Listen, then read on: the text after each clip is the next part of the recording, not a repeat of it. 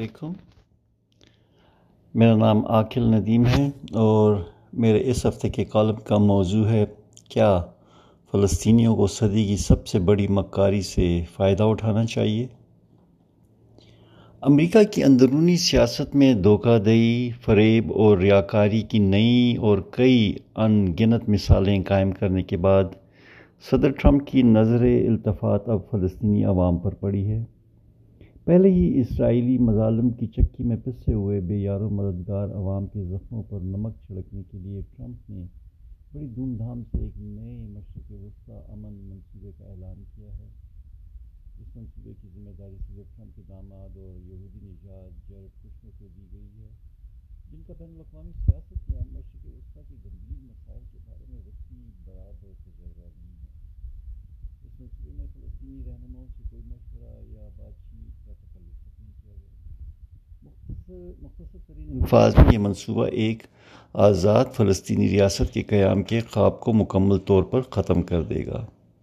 منصوبے کے مندرجات اور اس کے اعلان کے لیے چنے گئے وقت سے ایسا لگتا ہے کہ یہ پلان اسرائیل میں سیاسی طور پر محصور وزیر اعظم بن یامین یتنیاہو کو درپیش قانونی مسائل اور اگلے ماہ کے قومی انتخابات میں مدد دینے کے لیے تیار کیا گیا ہے۔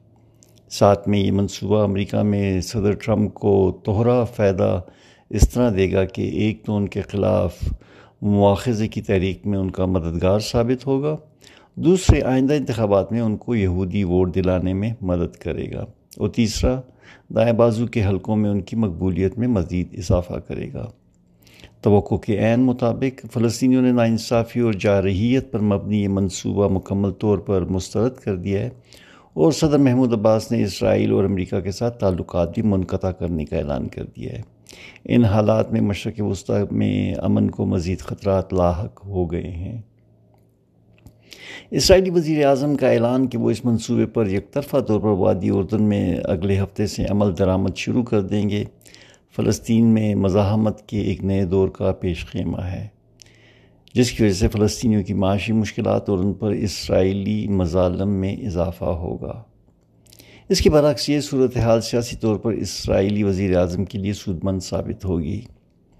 صد افسوس کہ عرب دنیا اس معاملے میں عوامی سطح پر تو اس منصوبے کو مسترد کر رہی ہے، مگر در پردہ اس کا جھکاؤ امریکہ اور اسرائیل کی طرف نظر آتا ہے، جس سے اسرائیل کے لیے فلسطینیوں پر عرصہ حیات تنگ کرنے کی کارروائیاں جاری رکھنے میں کوئی مشکل نہیں ہوگی۔ ٹرمپ امن منصوبے کے اہم نکات درج ذیل ہیں۔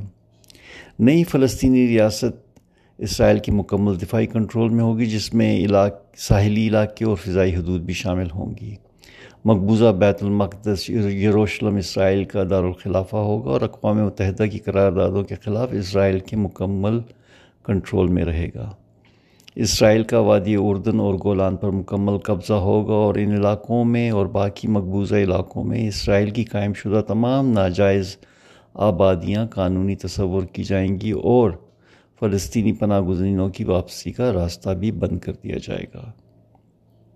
فلسطین ریاست کو مکمل طور پر نہتہ کر دیا جائے گا اور اسے وادی اردن کے معاوضے کے طور پر کچھ صحرائی علاقہ دیا جائے گا۔ فلسطینی ریاست کو کسی دوسرے ملک کے ساتھ دفاعی تعلقات جن سے اسرائیل کو نقصان پہنچ سکتا ہو رکھنے کی اجازت نہیں ہوگی اور نہ ہی اپنی افواج رکھنے کی اجازت ہوگی۔ اس کے ساتھ ساتھ فلسطینی ریاست کو حماس تنظیم کو بھی غیر مسلح کرنا ہوگا۔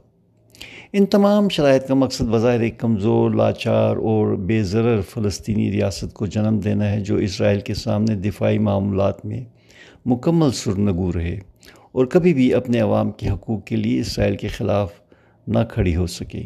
اس کے برعکس صدر ٹرمپ سمجھتے ہیں کہ اس منصوبے کے مطابق وسیع معاشی و اقتصادی امداد سے وہ فلسطینیوں کے دلوں کے اندر مدتوں سے قائم اسرائیلی دشمنی کو ختم کرنے میں کامیاب ہو جائیں گے۔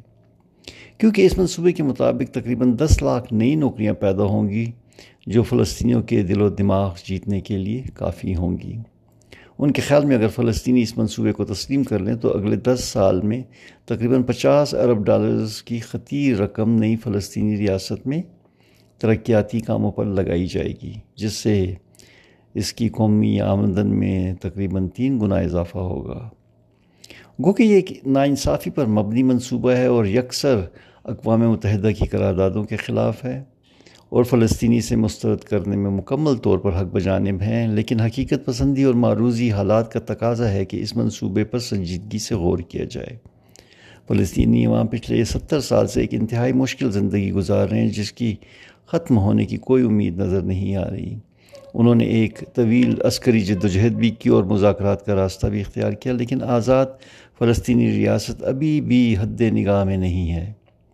حالیہ سالوں میں عرب ممالک کے جو کہ فلسطینی جد و جہد کی حمایت کرتے آئے ہیں، جوش و جذبے میں ان کے اپنے سیاسی، علاقائی اور اقتصادی مفادات کی وجہ سے نمایاں کمی آ رہی ہے۔ فلسطینیوں کے غیر عرب دوست یا ہمدرد بھی آہستہ آہستہ سیاسی وجوہات کی بنا پر اپنی گرم جوشی میں اعتدال لانے کی کوشش کر رہے ہیں۔ روس اور بھارت اب پرانے جوش اور ولولے سے فلسطینیوں کی حمایت سے گریزاں ہیں۔ ایسا لگتا ہے جیسے مسلمانوں اور دیگر ممالک نے فلسطین کو بے یار و مددگار چھوڑ دیا ہے۔ دوسری طرف، ایران کی بھرپور حمایت فلسطینیوں کے لیے بین الاقوامی طور پر مسائل اور شکوک میں اضافہ کر رہی ہے۔ فلسطین کی معیشت بھی اسرائیلی پابندیوں کی وجہ سے انتہائی مشکلات کا شکار ہے، جس سے عام فلسطینی کی زندگی میں کوئی بہتری نہیں آ رہی اور نہ ہی عام فلسطینی کسی طرح کے بہتر مستقبل کے بارے میں پر امید ہے۔ موجودہ حالات میں کسی بھی بہتری کے امکانات نظر نہیں آ رہے اور نہ ہی آپس میں منقسم مسلمان ممالک فلسطینیوں کی بدقسمتی کو ختم کرنے کے لیے متحد ہیں۔ تو فلسطینیوں کو اپنے اصولوں کو چھوڑے بغیر اور اپنے حتمی مقصد کے حصول کے لیے اپنی حکمت عملی بدلنے کے بارے میں سنجیدگی سے غور کرنے کی ضرورت ہے۔ عالمی سیاست میں حالات ہر وقت بدلتے رہتے ہیں اور فلسطینی اپنی جد و جہد کو کسی اور مناسب وقت کے لیے موخر کرتے ہوئے اس منصوبے شام، اس منصوبے میں شامل ہو کر اپنے لیے ترقی اور مقابلتاً معاشی خوشحالی کا ایک نیا دور شروع کر سکتے ہیں۔ اس منصوبے کے تحت فلسطینی ریاست مکمل آزاد تو نہیں ہوگی، لیکن اس سے اپنے اندرونی معاملات، چلانے اور اپنی معاشی حالات بہتر بنانے کی بہت آزادی ہوگی۔